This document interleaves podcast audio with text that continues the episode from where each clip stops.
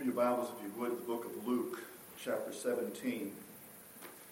Luke, chapter 17.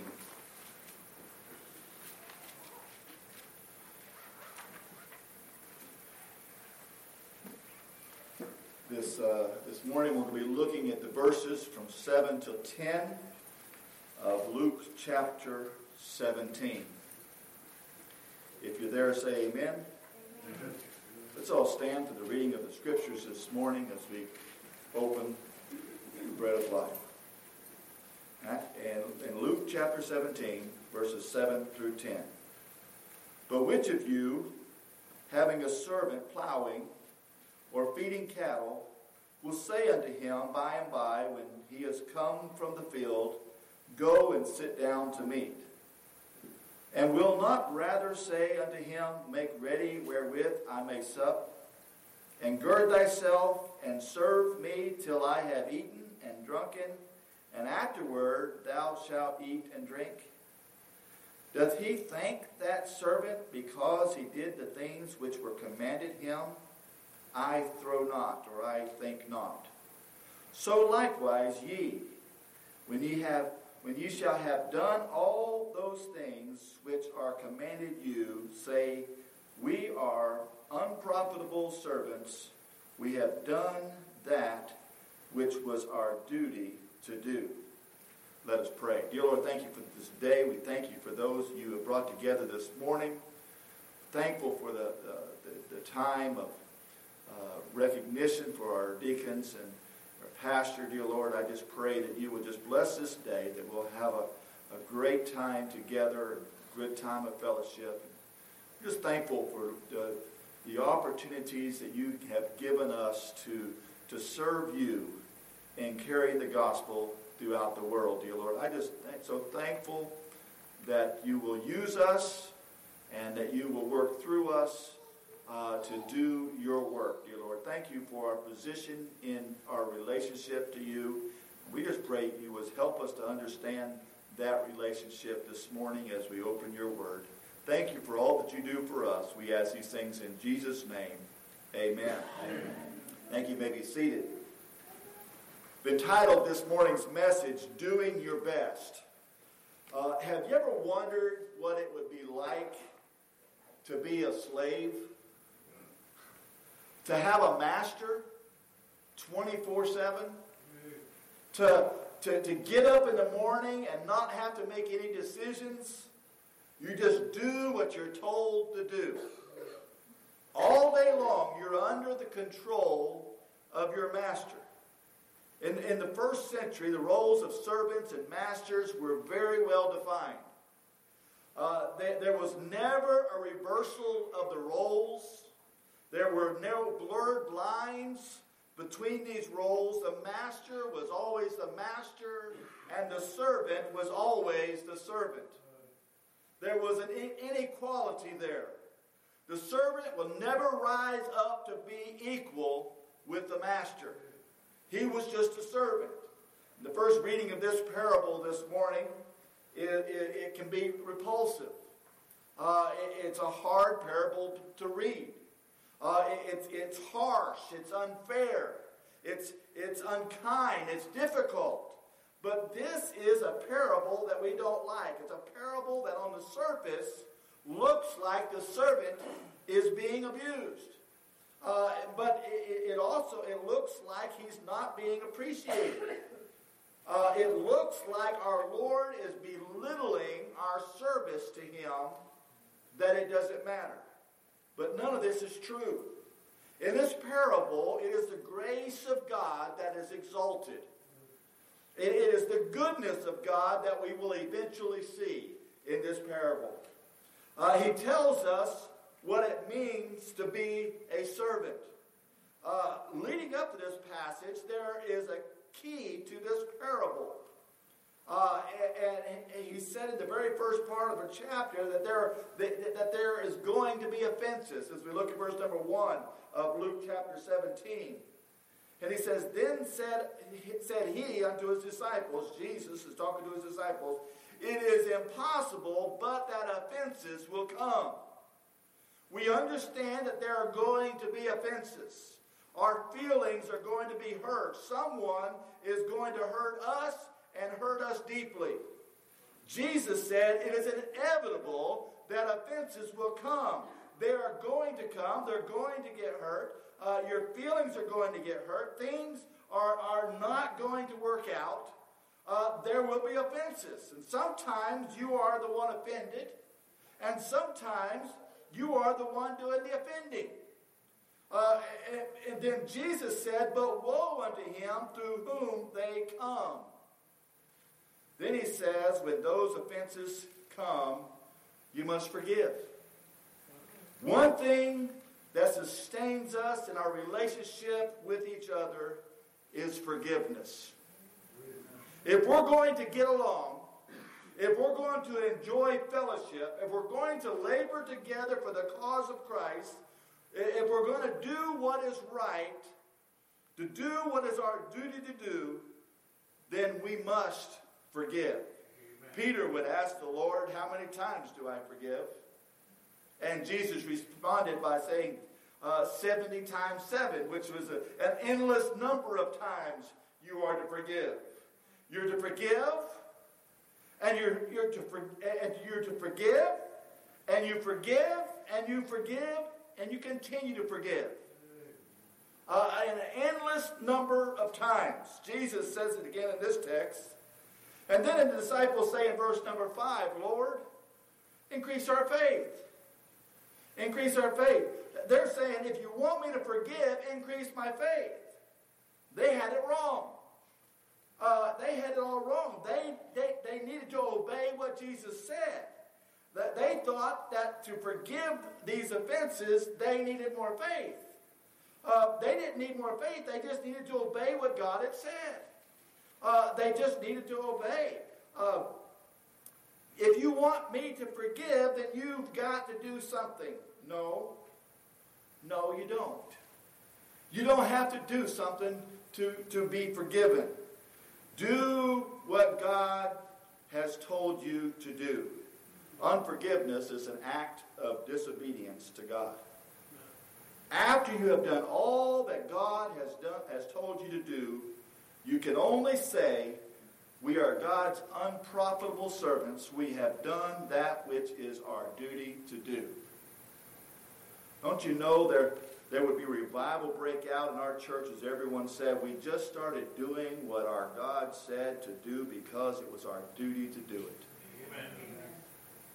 We don't have to be prodded. We aren't following some individual's persuasion. We're, we're just doing what God told us to do because it is our duty to do it. This may be a good indicator of your spirituality today when you do what you do, not because someone told you to do it. Uh, you're, you're, you, you do what you do, you're going to be shamed if you don't do it. But you do what you do for the Lord because it's the right thing to do. In this context, Jesus is saying, when you have forgiven, even though you have been offended and they have hurt you, and you do what God is telling you to do, at the end of the day, you have just done what is your duty to do. Again, doesn't this seem harsh? Doesn't it seem unfair? Uh, that's not right. I want my pound of flesh. I want to get even. I want to show them who's in control. Jesus, in this context, in, in that mood, speaks this parable that once we look into it, open up, we will see the sweet truth that can change our lives. This morning, first of all, I want us to see that there is some expectation that the Master has. There are some expectations that the Master has. Verse number seven. But which of you, having a servant, uh, they would probably say, Yeah, yeah, I, I, I know someone who has a servant plowing or feeding the cattle will say unto him by and by, when he has come from the field, that is at the end of the day, Go and sit down to meat. Here's a servant that is what we know. Uh, uh, uh, here's what we know about this servant. He is entirely and completely owned by his master. He is not partially owned. He, all of him is entirely, completely owned by his master. He is required to obey uh, fully his masters, no questions asked. Uh, as a servant, you are never allowed to, to ask uh, questions of the master, never allowed to complain. As a servant, you have one job, one expectation to obey what the master said to do. There is no equality, there is no honor. The servant has been in the field, he's plowed all day long, he's taken care of the cattle, he's fed the cattle. He comes in at the end of the day, and, and, and you can see the servant. He's sweaty, he's, he's grimy, he's dirty, he's exhausted, he's tired, he has worked for his master, he's given it everything he has to give. At the end of the day, he comes in. Is the master going to say, You sit down at the table and let me serve you a meal? Well, the disciples were listening to this story and thinking, Would this happen? Not in a million years would that happen. It would never happen.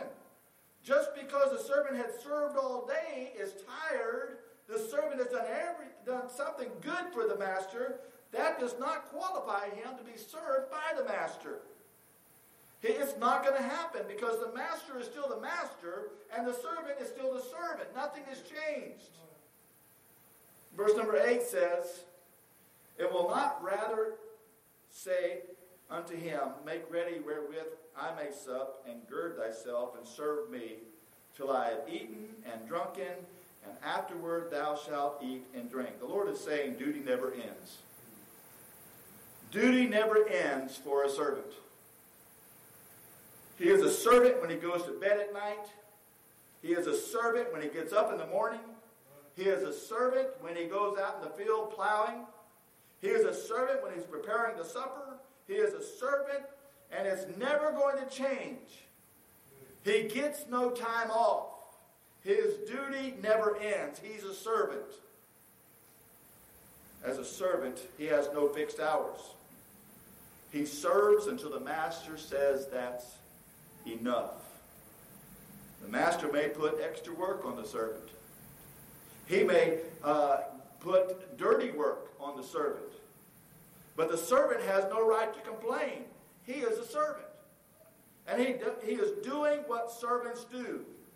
The application for us today from salvation to the grave, we have a duty to God. What God calls us to do may seem unfair, may seem unkind, but we are not to question the Master because we are just servants of the Master. We are his servants. We don't have the right to question what Jesus said. Offenses will come, but you forgive them. Why? Because you're a servant. You're not to argue. We're not here to argue with God. Uh, we are here to obey God.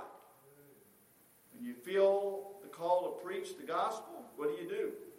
Well, I don't feel like preaching the gospel.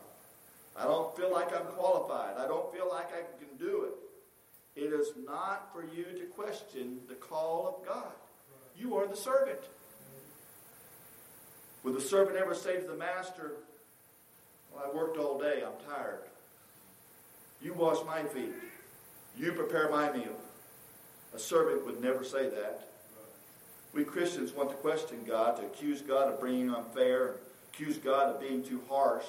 We want to say, God, that's not fair. Listen to me today. You don't want fairness. You don't want fairness. You want the mercy and the grace of God. So, what does that mean? What does that mean? For a teacher that has taught for years, he or she must continue teaching. For the deacon who has served so long, he must con- continue serving. For the giver who has given so much, they must continue giving. For the preacher who has poured his life into the ministry, he must continue preaching. We can never quit because we are the servants of the Master. Do what you do for God simply because you are his servant and he is your master. If that's not enough motivation, there's nothing else, biblically speaking, that can motivate you to serve the Lord. You may think that it can't get harder than that in this parable, but it does. Look at verse number 9. Doth he thank that servant because he did the things which were commanded him? I throw not, or I think not. He works all day in the fields. He's tired. He's dirty. He has calluses on his hands. He's got redness uh, on his neck from the sun. He, he returns and prepares a, a, a, meal for the master. He serves him the meal, and then he gets to eat his meal and he goes to bed. In our culture of labor unions and 40 hour work weeks, time and a half, and uh, time and time and a half for overtime, uh, we don't like that. We, we don't like that. You, you, are going to pay me for what I do. You, if I go above and, uh, beyond, you're going to pay me for that. And then you're going to say thank you. Uh, this text doesn't say anything about overtime in it. It doesn't say anything about labor unions. After all the servant has done for the master, at the end of the day, the master doesn't even say thank you. Why doesn't he say thank you? Because a servant is a servant. He does what he's commanded to do. We are living in a day when every kid gets a trophy. Jesus wouldn't be on board with that. Uh, he wouldn't be on board with that. You don't have to have a pat on the back to serve the Lord. Uh, I'm thankful that you folks are recognizing me as pastor, but I, I have to tell you and admit that I'm, I'm, it's an awkward feeling. Uh, it's never been done for me like, like this before. I've never been recognized as a pastor and thanked, and I don't know how to act. I served 16 years as a missionary, and nobody ever told me thank you. And, and I, I don't, I just, I'm uneasy about this. And I, you know, I do appreciate your thoughtfulness and recognition of but it's, it puts me in an awkward position because I, I don't do it for that. Uh, if I did it for that, I'd have quit years ago. Uh, Amen. And, and um, it's not my motivation um, to be thanked I don't have to have a thank you note. I appreciate it, but I don't have to have it. Has, has the state of Florida ever ever uh, sent you a, a, a, thank you note?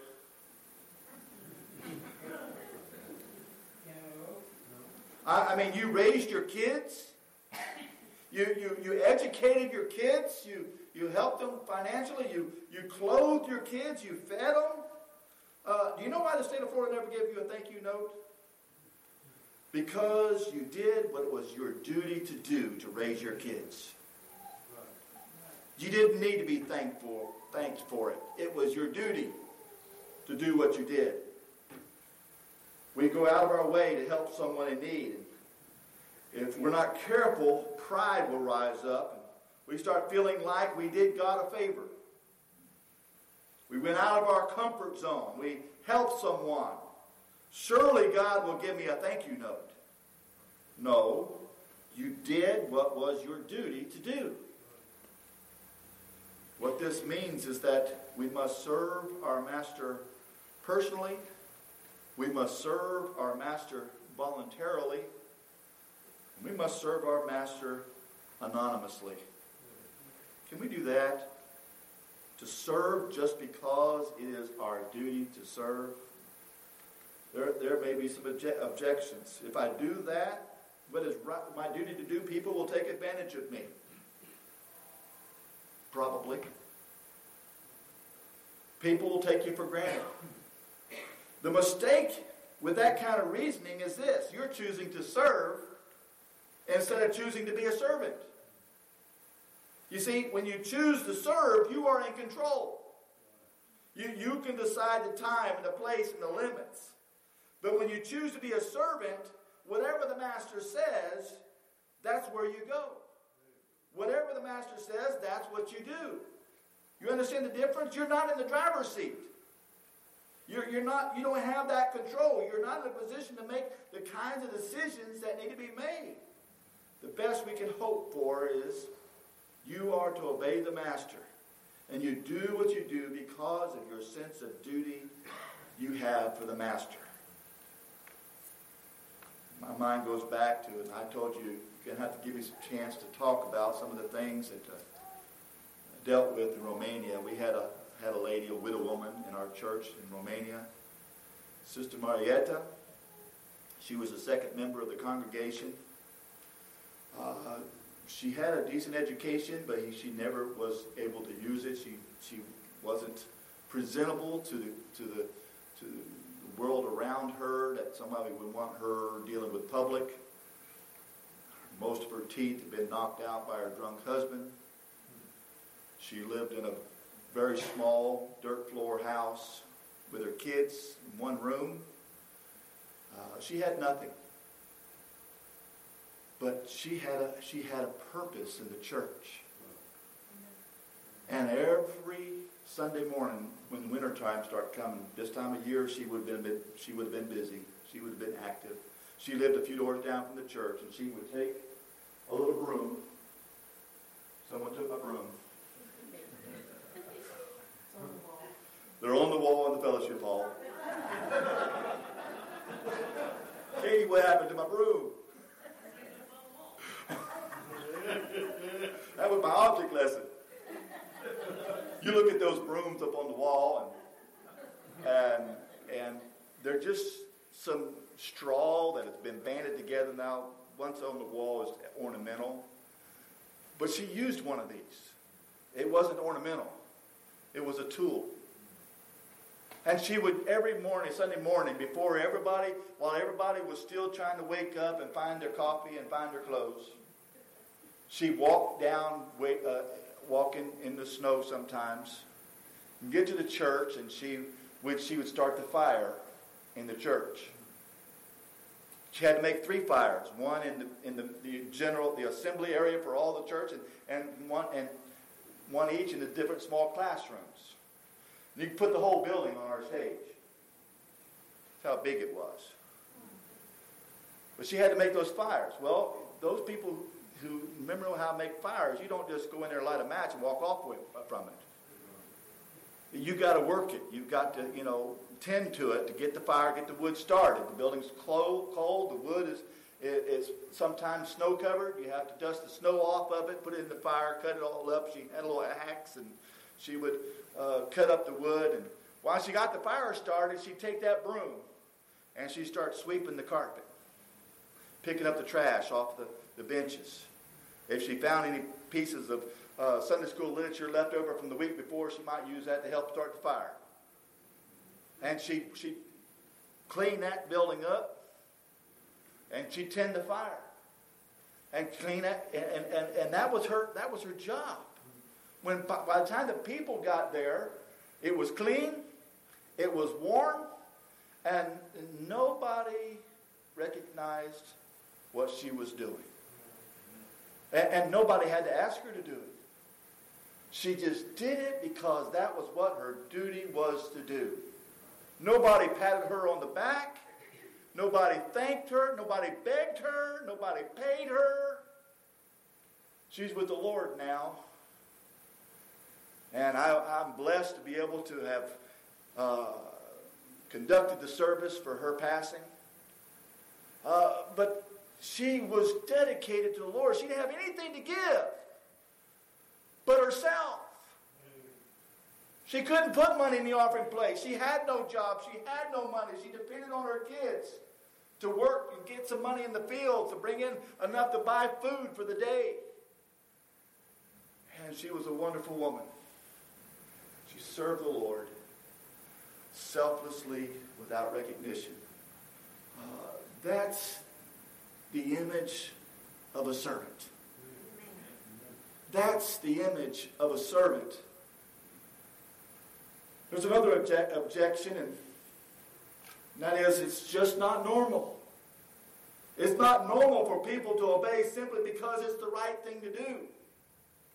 It's not normal for people to obey simply because they, they see it's their duty to God. It may not be normal, but it's required for us to fulfill God's plan for our lives.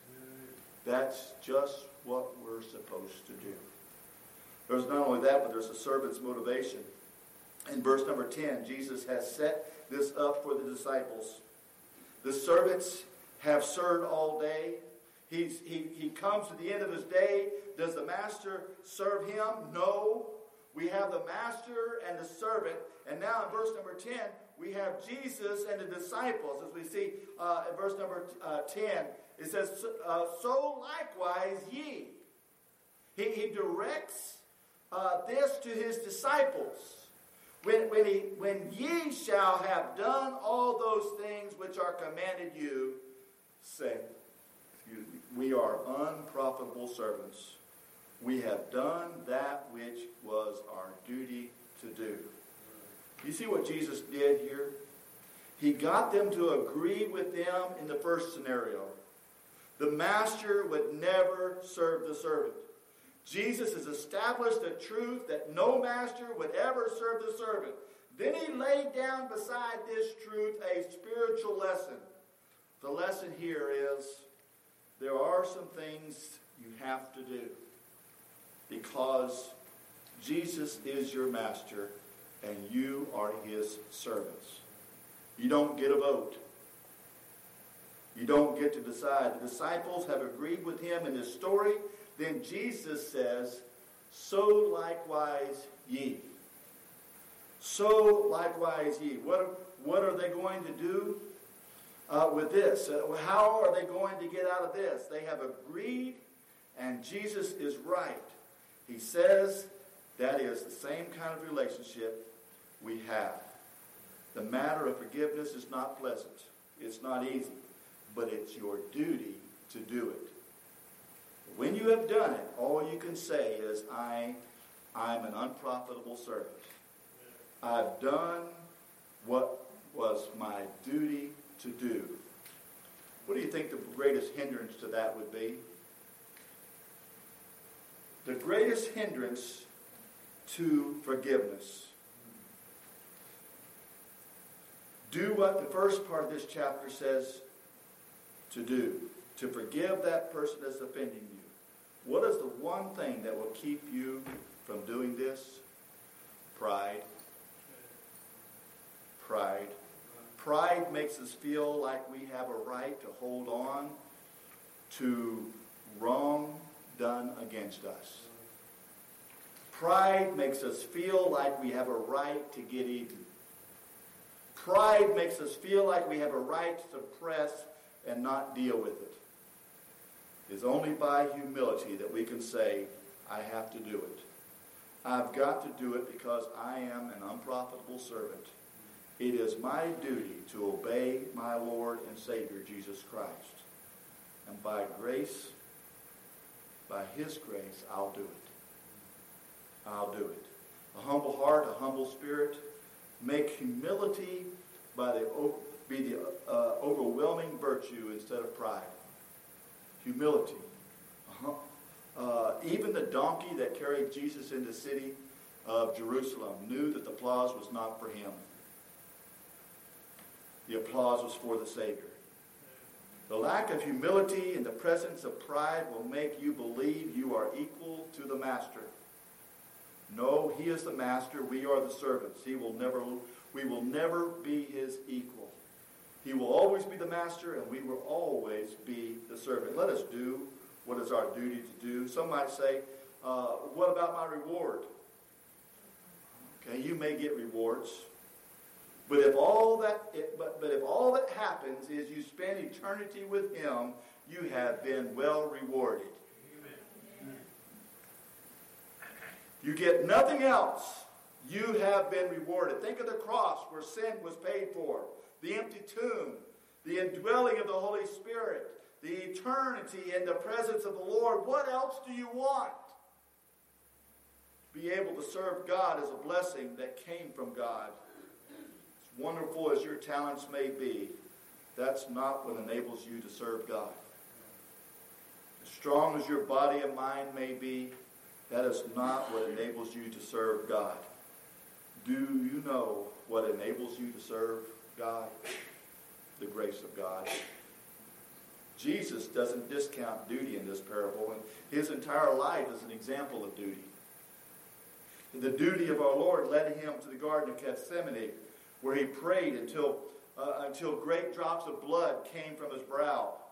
Uh, it was his duty at, at, at, Calvary where he would be spit upon, mocked, and, and, and crowned with a crown of thorns. And, and then there was the, the, being pierced by a Roman spear, to be forsaken by his Father in heaven. By grace, you can be his servant. By grace, you can serve him for the rest of your life. You know why we ought to serve Jesus? Because he is worthy of our service. The former president, Jimmy Carter, who was a student at Annapolis the Naval Academy, He was sitting across an admiral, admiral, and the admiral was looking at his credentials, his grades, his achievements, he looked at the future president and said, Did you always do your best? The future president would bow his head and say, No, sir. I didn't always do my best. The admiral said, Why not the best? Why not the best? Could I ask you the same question? Why? Why not the best for the master? Why not the best? S.C. Kirk would write these words a hundred years ago. Hear ye the Master's call. Give me thy best. For be it great or small, that is his test. Do then the best you can, not for reward, not for the praise of men, but for the Lord. Every work for Jesus will be blessed. But he asked from everyone his best.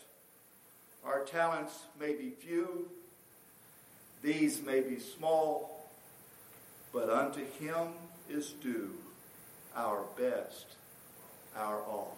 Amen. I ask you today have you given God your best? Are you willing to be that servant? That servant that will serve